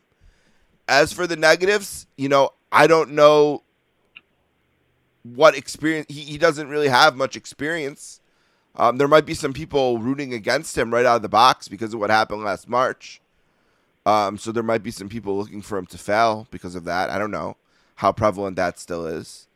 Um, but I think he's got a chance. The thing is, the other thing going against him, I think, are because, and it's going against anyone who steps into this role, especially quarterbacks, is right away the question is, is he as good as Romo? You know, and there's a chance that Romo's just so good that the answer is always going to be no. You know what I mean? So is that held against him? I guess would be my worry. If he's not good at, Well, I think you yeah. know, you know what I'm saying. Go ahead. Yeah. If, Well- he's, if he's not good at, as good as Romo, does that mean he's not good at all? I don't know. Yeah, and I also think like kind of we were talking about Stephen A. and Chris Russo. I think there's something with Romo too. It's how again how he says it more like he just comes across as very engaged in the game, Great um, enthusiasm. and very pat. yeah. Exactly. Yeah. And so very like that's it sounds different. Um yeah, I don't think I would think Brees doesn't sound as different. Like Troy Aikman to me is pretty good, right? Like he's just like a reliable person to watch the game with. Um, you know, kind of like I think you have to look at these broadcasts as if like they're extension of like, you know, the people you have in your living room on the couch and like Sure. to me, Romo's the guy who's like jumping all around and being like, "Oh, do you see that?" and like point and like, and that's good. Now that can grow old sometimes, and there, you know, eventually that might be some backlash. Um, and Aikman's more the guy at the end of the couch, has you know, beer in his hand. Maybe doesn't talk as much, but when he says something, like, "Oh, what is he? Oh, Troy speaking. Let's hear what is what is he Sure. gonna point something out? That's good." Uh, so. Uh, you know, so that's a factor that you know we're gonna have to listen to and see what Brees is. Um, like I haven't watched a lot of his. You know, I've seen clips of him talking, of course, but like I haven't studied him, and I don't know if that necessarily is totally tells you how good somebody. It's No. more of like how it's just it's a different animal being in that booth and looking down and being able to um, just be natural. And a lot has to do with uh, who your partner is. I'll have Tirico, so he'll be able to guide them in and out, um, which is an underrated um, thing with great. these guys He's a lot great. of times. Yeah, Yeah. in terms of being helped by, you know, uh, who your partner is. So, uh, yeah, so that's one. And then, uh, you know, I think, I don't know, I'll let you say where we're going, but, you know, the Mannings, of course, are interesting. Yeah, let's do that next. One last thing I want to say about Romo in case we get away from it. We were kind of talking about his enthusiasm. You know what I think it is, at least for me? Let's say I watch the Saints game at 1, right? That's, it's my number one thing. I wake up, watch the Saints game at 1. 4 o'clock Yep. game is a Romo Nantz game, right? And I'm questioning my my choices as a father and a husband and a 40 year old man. Am I really going to spend seven hours on the couch today watching football? And then you start to listen to Romo talk about the game, and you're like, oh, this is awesome. Yeah, this game is awesome. I got to watch. You know, he's just so excited about it that he makes me inst- instantly more excited about it. And I think that's kind of what makes him great. Yeah. In, my And he also, and also what Romo's done too, like the anti-ESPN move. He's not everywhere, so you know, he gets paid so much. It's crazy how much he gets paid, right? But um, it makes it a little bit more special that he's not on every show. Like he's Yeah. just not. It makes it like when he talks, you haven't heard him talk for a, every day for a week, and like that just waters down, you know, what people think of you. Instead, now he's just going to be associated with the big games. Like Al Michaels has done that for years. Where yeah, Howard you know, Stern. kind of you, Howard. Stern was big on this. He hated when his guys were ever anywhere else because he thought it made them less funny on his show. You know what I mean? So he always tried to keep Yep. that when they were talking, he wanted it to be, you know, from six to ten on his show. You know, so yeah, it's a good point. Um, you just don't burn out on Romo because that's the only place you see him. And like right now, I'm looking forward to Yeah. him. You know, I can't wait. Hopefully, I get to see a Romo game right away this season. All right, let's Yeah. let's do the Mannings next because ESPN and everyone else chased Peyton for a while. Um, I know ESPN probably threw a lot of money at him to just be the guy on, you know, ESPN regular and calling the games. Um, instead, they it's ten games, which I think is important. We don't know what ten yet, right? Or do we? I think it's the first three weeks, and then the other seven. Okay, I don't and then think TBD. we know yet. Okay. Yeah. So the first three weeks, and it's Eli and Peyton, and they've kind of said they just want to be almost a camera in their living room, right? That's kind of the concept they're going for. You get to come over to the Manning's house and watch the game with them. Do we have an idea of who Yeah. who the other guy there is going to be? I've heard names thrown around, but I, there's nothing Yeah, official we yet, don't right? know yet. Yeah. Nah, we don't know yet. No, I don't know exactly who's going to be the third person is. But that person's going to be important, like we said. Yeah, I mean, driving they the might bus. be most important when you Yeah. look at. Yeah, it's like they're the ones who will kind of probably determine how good it is because uh, you know Manning's. I think Peyton more probably than more than Eli. You know, they have some chops, acting chops. You know, uh, Peyton's a producer now, and I know he's heavily involved, and so he's the thinker about it and likes to be in control. That said, the person, you know, running the show is going to be important. Let me ask you it this way. Um, let's say the day after the first game, I know you're going to write on this. If the story is this worked really well, the reason is going to be question mark. And if the story is this went really bad, the reason is going to be question mark. What do you think? No, I think reason one I'll say is the guy who's driving it or gal who's driving it is probably going to be very important, Okay. and they'll make it work. And they did a good job. Uh, that'd be reason one. Reason if it doesn't work, probably the Mannings are kind of awkward. It sort of gets in the way of the game. I mean, because the thing is about this viewing experience, and this is why Monday night football gets so much scrutiny. Because think about the game that you're getting, right? We watch Sunday. Um, you have usually you have a favorite team or a local team that you really like. Usually they're playing on Sunday, right? And so you watch that, and that game you're kind of focused on. But there's also other games. A lot of people do fantasy. So like you got all that stuff, you got all that. So so yes, you pay attention to the announcers, but not as much because you got all this other stuff.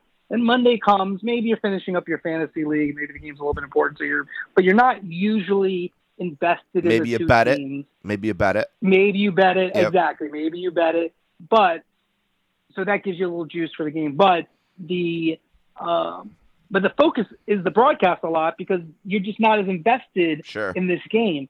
So um, when you look at it that way as a second viewing experience, um, you see why it can make some sense. Now, I don't really foresee personally, at least in the near term, that becoming like this is the future and like that's how people want to watch their games. Right. I just neither. don't see it. I think mostly it, you want down and distance and some analysis in the traditional way. Again, it all depends on who's calling the game, right? Like if you like the crew and they're good, then you know there's the, the degree of how much better that traditional broadcast. You know, it's a sliding scale depending on who's in that booth and who's producing those games because they're important as well. Uh, but um, when you add all that up, then you uh, um, you could see why the Manning experience might have some uh, weight and could be pretty good. And for them, it's a great deal. Like they don't have to go anywhere. It's not the same type of research you have to do. And like I don't know this for you know a lot of people have said to me, speculated to me that you know Peyton doesn't want to be compared to Romo. I don't know that for a fact, but maybe that's true. Uh, this allows him not it. to be compared to Yeah, Romo. I could yeah, see I could see it. Like Yep. knowing his personality. I mean, a lot of people said that to me, but I don't really like. I don't want to like present it like that's a fact or like someone who I know Right. close to him or if he told me right. Like I, it's not. So I don't know if that's accurate or not. You know, for but it makes some sense. Um, so when you look at that, you have um, you have uh, um, He's got a chance to do his own thing, to carve out his own niche. exactly. he has basically. a chance to do your, his Yeah. own thing, and Yeah. so that's where you uh, that's where you know that's stands. Well, I think too, like, so Sep- September 13th is Ravens and Raiders, right? So I think if you're a big Yeah. Ravens or Raiders fan, you're probably not going to this, right? You're probably going to No. stick to Levy. You know, you're going to do that broadcast. If you're the guy you were talking about, maybe you got a bet, maybe you don't. Maybe a fantasy guy left to win your game. Maybe you just want to watch football for for an hour or two before bed. I think that's where maybe you go to this, a more casual viewer of the game. Um, I would think one thing I'll say about what could go wrong, and I don't know what you think about this, and I know that it was Cooper, not Eli, but I watched a few episodes of the College Bowl thing on NBC. That Yep. and the negative there was I thought they shoehorned way too many jokes in. Like they were working way too hard to be funny and goofy and show that side of Peyton's personality. You know, I think if they go too hard on that, it might come off as off putting. I think it's got to be more natural than it was on that show. Well, that's the thing. Cat, yeah, that that because this is performance, right? This isn't. um It's not playing. It's like it's, a, and that's why, like, I always get like you know people will talk about like a Dan Orlovsky, right? Who, you know, people you can't scoff at 11 years. I think he spent in the NFL. Like that's that's amazing to do. But he wasn't Peyton Manning in fours. He wasn't a starting quarterback. He was a backup. So, but like it's still amazing. It's like very hard to to do that. Uh, but like when you get on TV, it's like, how are you as an analyst? How do you communicate? You know, how do you um, translate what anybody who's been in those rooms for a decade, who's played football at that level, they all know a lot, right? Yep. It's the ability to say it in a way that's understandable to us who don't know as much um, and entertaining. And so it's a different skill. So you're you're right. Like I don't think you can be like too pre-planned. I don't think this was to be like a casual watch. We're hanging out with these guys, and like I haven't done a lot, but I've hosted one or two um, like like a seminar in front of like a lot of people. Once it was with like, Joba Chamberlain and Jon Lester. This was a long time ago, and like I did it, but those, it's not easy, right, to keep it going. Like they'll have commercial breaks, it'll be more produced, but like you think, oh, that's easy, right? But it actually, if it's like that was just an hour straight, and like those guys were pretty good, but like Lester especially was a little less talkative. Okay. And so like when he stopped, like I needed to get in there and go all right, and move the conversation and, and like kind of probe and kind of make it. And so like when you're doing live TV and, and you, so like, so there, so there's like uh, a paradox there where you want it to plan it out so you have enough, but you're doing live TV. So you also want it to be very casual. So I don't know how good it will be. It's like, it's, it's, It's like, it's great that, you know, Peyton, Yeah. Peyton's one of the best players of all time and Eli's um, two-time Super Bowl champion, but like, um, I'm not sure if it'll be great. Sportscasters here with Andrew Marchand from the New York Post. Couple more, and I'll let you go. These we're about the same age, and I know that these shows were way more important when we were younger, but they're still important and they're still very interesting. And those are the pregame shows, right? Um, for years and years and years, it's been the NFC show, basically. You know, the Fo- it's Fox right now. Uh, but there's ESPN, there's the NFL Network, there's Fox, there's um, CBS, all these different shows. Is there one you watch? Is there something new you're excited to see play out this year? What if you had a notebook that said things I'm interested in in for the pregame shows week one? What's what's on that page? Yeah, I, but I think the pregame shows are gonna. They're like, um, they're gonna last, but I don't think they're what they once were. Definitely like when we not. were kids. Yeah, they were huge. Yeah, when we were kids, Game day, like man. yeah, exactly. It's like ten o'clock game day. I believe day. it started at ten. They might have started at eleven back then. Yeah. It's like um, NFL countdown. You start with Berman. Like I was just like so engaged. Yeah. Then noon comes around, you're flipping to Fox and CBS. I like I want to watch all of them. I can't get enough of it. Now it's not the same. Yeah. So I think like so yeah, so we talked about like look, I cover this and you do Yep. um as well. And so it's um some of it you watch because you kind of have to watch, not necessarily like what I choose to watch. Right. Like I just at a stage right where like I'm a Steeler fan still, and I'm very interested, of course, locally with the Giants and Jets, and I just like the NFL a lot. I like watching a lot, but I'm not like interested in knowing everything like I did when I was a kid. Like I think I knew, Yep.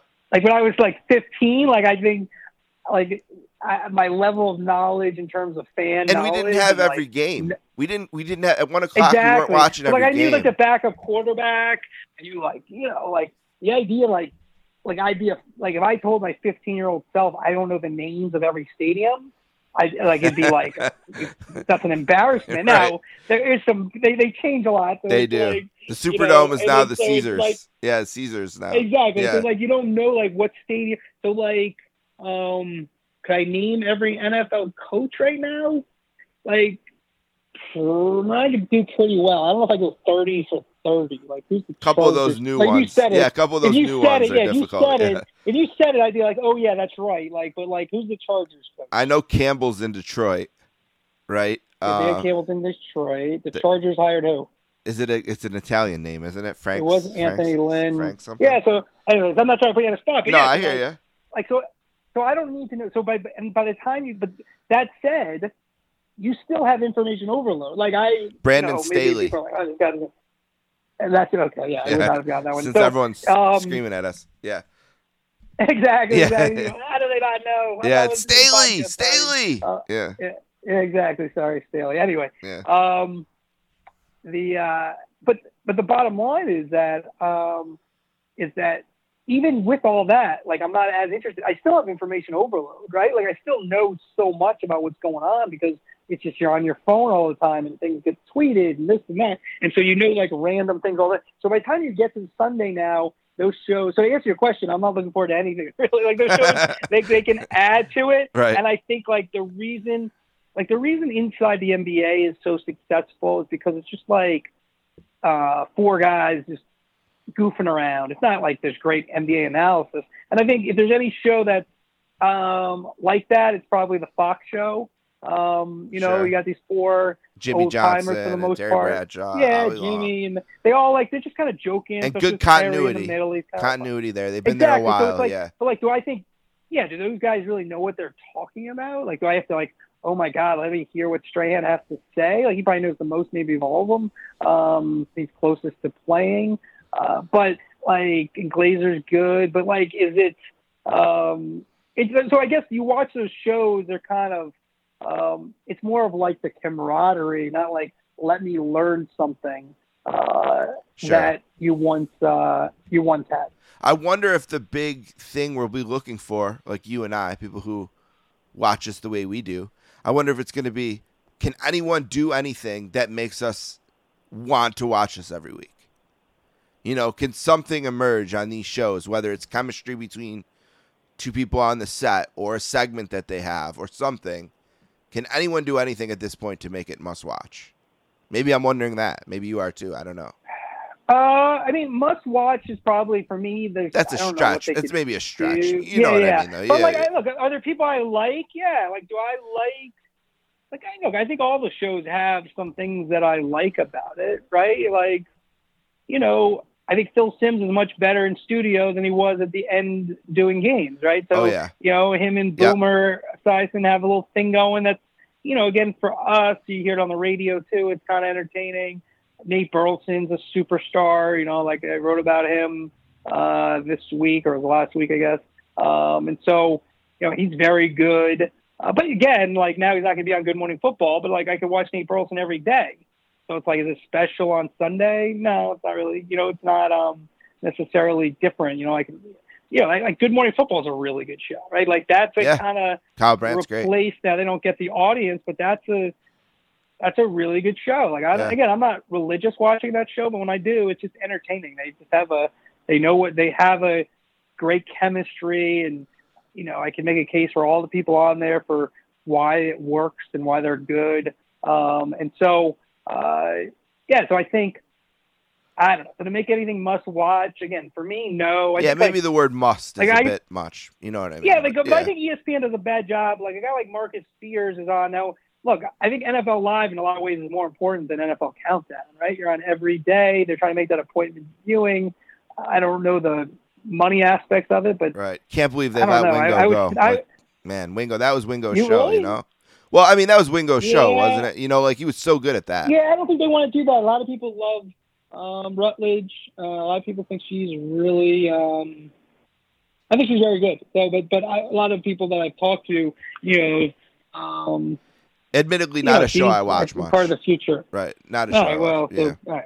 But I mean, I, Yeah. I just figured like that was Wingo's gig. So if there's someone great on it now, good. You know it's crazy? You'll laugh at this. I don't think a week went by in the '90s where by Wednesday my mom hadn't turned to me and said, "Hey, is Inside the NFL on the road this week? Where are they?" like that was such a big deal in my house for some for some reason. We were a big Inside the NFL family, you know, because we were, we weren't that rich, but we were like real cocky that we had HBO. You know what I mean? Like that was our luxury in the Yep. house. you know, so we were, you know, we always had to use HBO. f- Like that was our big, big luxury. Yeah, we would like that was a very important show back then, and I know it's still on Showtime. I think now, but you know, obviously not what it was then. But where, where's Len Yeah. Dawson and Nick and and uh, you know, and the and the crew this week? Oh, they're coming to Buffalo. This is awesome. But you know, anyway. Yeah, yeah, hundred percent. All right, couple more, and I'll let you go. One or two more. Um, we've talked about the Mannings. We've talked about the pre games. We've talked about the booths. What's left? What's something I missed? What's another thing that'll be in that column that I haven't asked you for? What's something else you're tracking? Um, uh, I'm gonna write right after this because I, I got all this stuff. Let me think. Um, well, I mean, look, the Monday night booth you have to look at. yep. Uh, they're in year two. I think, you know, they were fine. It was probably just an okay. improvement. Definitely, it was an improvement. Yep. Yeah, it was okay. They stayed out I of the way. You have to give them a chance. Yep. Yeah, they, um, you know, they had the pandemic to deal with. Like, those guys like were never in the same room with each other, Right. and you know, But they Griese didn't bring any negative attention. well. No negative attention. No, it was Yeah. better. Yeah, it was better. It's, it's tremendous. Um, you know, is um, it was okay. So that's one um that I'm looking at.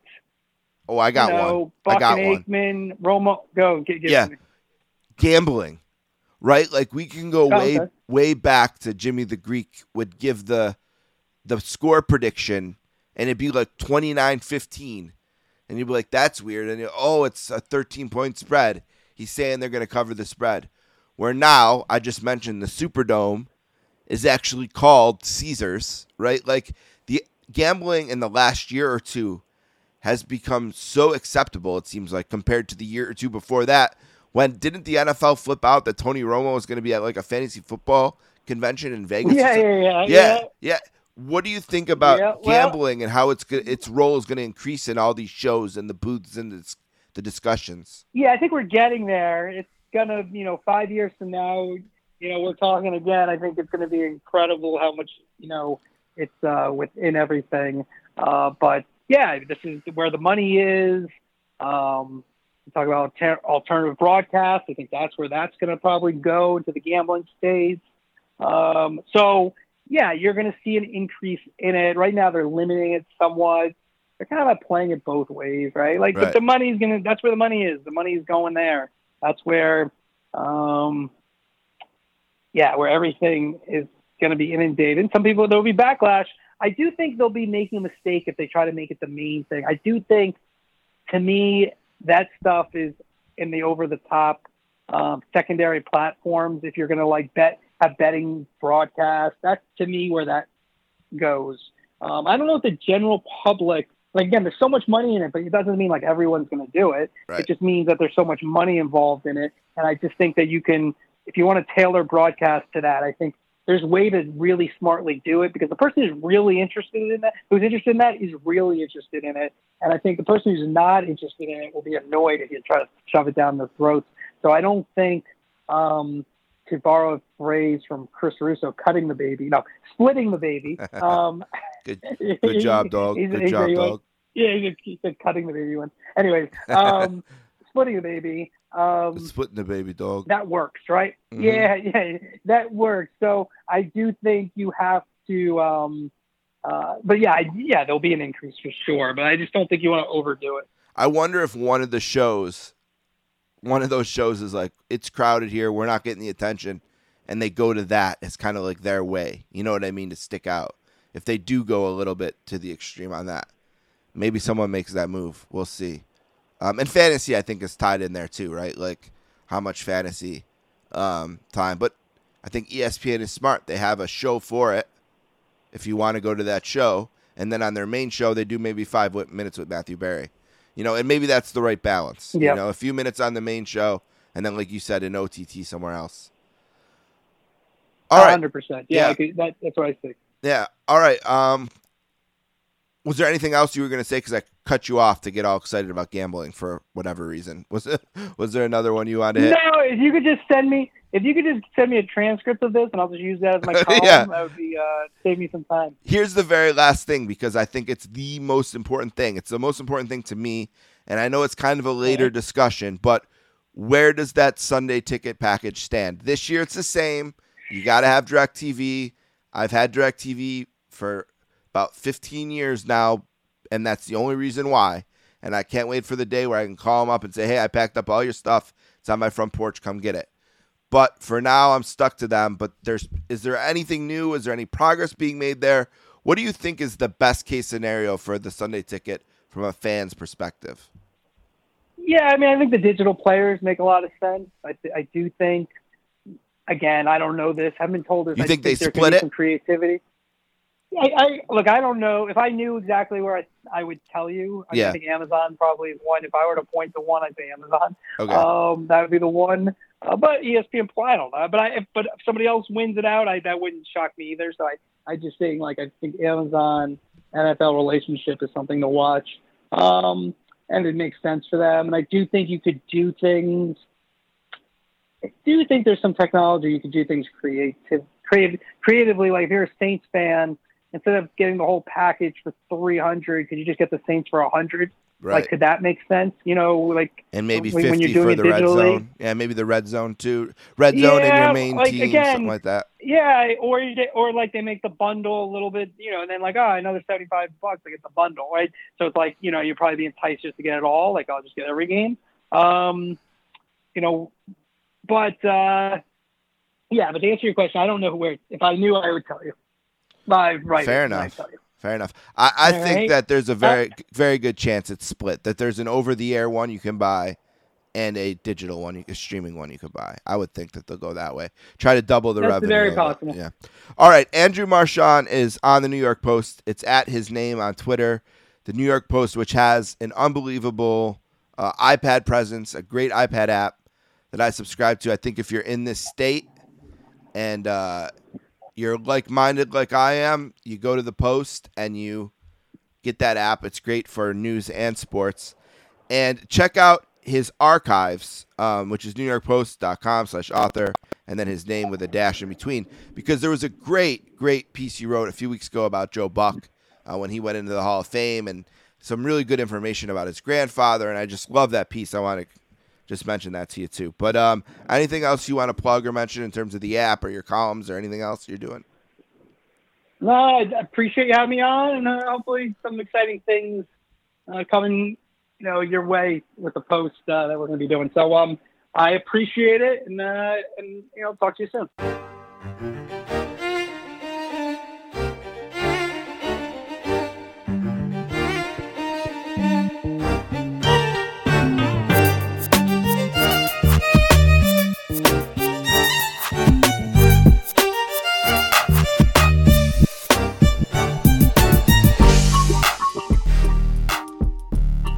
I want to thank Andrew Marchand and Vic Carucci for being on the podcast today. Don't forget, you can find this episode and all episodes, all 10 years worth of the Sportscasters on our SoundCloud page at soundcloud.com slash sports dash casters.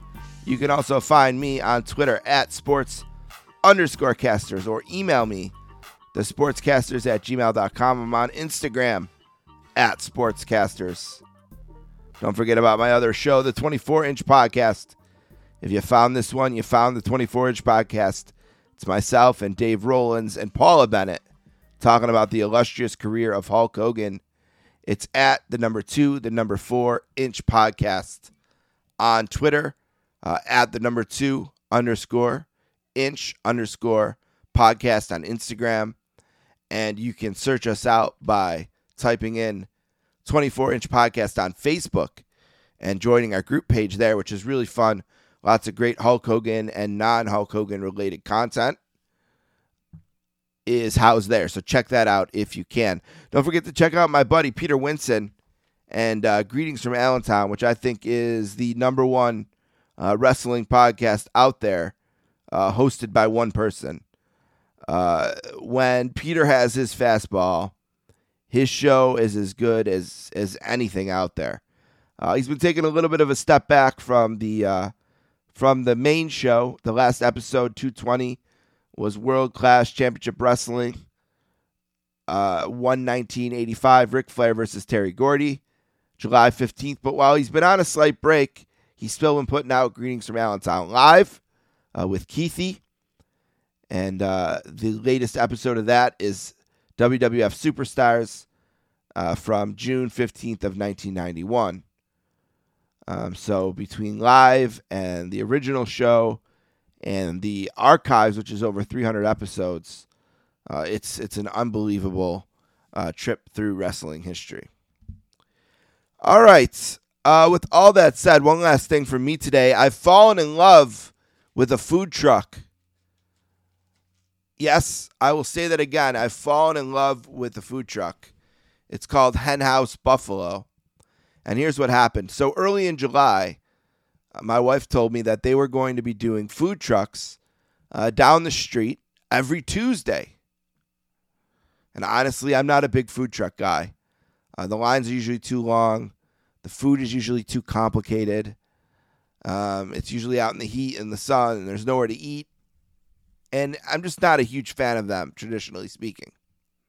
But this was so darn close to the house that I figured, all right, she wants to go, Paul wants to go, I'll go down there. And she told me that there was a, a chicken truck there that sells Nashville hot chicken. And I've always wanted Nashville hot chicken. Now, Nashville's one of the biggest cities in the United States that I have not been to. Uh, there's been so much buzz, especially the last few years, you know, for Nashville, but I've yet to make it. But I want to. And one of the main reasons I want to is because I want to eat that hot chicken. So, anyway, I thought, okay, I'll go and I'll get that. And I did. And it was very hot. uh, it was hot out. The food was hot. The spicing was hot. I was sweating.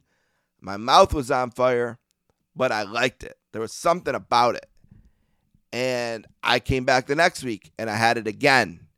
And this time it wasn't as hot out and I wasn't as hot, but the chicken was still hot and it was good. And from there, I started following them on Instagram. Now, eventually, I unfollowed them on Instagram because I just felt I was too involved with a food truck. But I've since followed them back on Instagram. Uh, they have recently opened a brick and mortar, which has been a little bit disappointing because so far it's not as good as the food truck. And I just want the food truck. Um, so I messaged them and said, Where's the food truck? And they said, Oh, it's going to be here and here on this day and this day. And I went the one day and it was there and I enjoyed it. And then I went the next day and it wasn't there. And my heart was broken. And I reached out to him and said, What happened? You said you were going to be at the NT Walgreens serving Nashville hot chicken. Where are you? And I said, Oh, the truck broke down. But they did something incredible. They gave me my own coupon code, Steve15. Good for a free order of Nashville hot chicken, the five piece medium. That's my order. Without the fries, though, because the fries are garbage. But uh, I was able to go last night and get it, and it's just the best food truck. Now, I'm like this I'll get on runs with things, I'll get on kicks, I'll have to have them a lot, and I'll go through it, and then it'll kind of fade out. Um, and I'll just get it then once in a while. And I'm hoping that's what happens with this food truck. But for now, I need it all the time. I just always want this food truck. And like I said, the brick and mortar isn't quite as good. But man, it's an outstanding, outstanding food truck. Is anyone out there, anyone else out there in love with a food truck? Or can anyone else relate to just going on runs with thing where you just need it all the time and you do it for a month or two and then you kind of get over it and get back to a normal pace? I don't know. That's how I am. That's how I eat. I get real into shit. But I want to thank Andrew Marchand and I want to thank Vic Carucci for being on the show today. I've been enjoying doing all these podcasts, previewing the NFL season. And I'll be more excited when the NFL season starts, even though I have no idea how good or bad my team's going to be. Have a great weekend.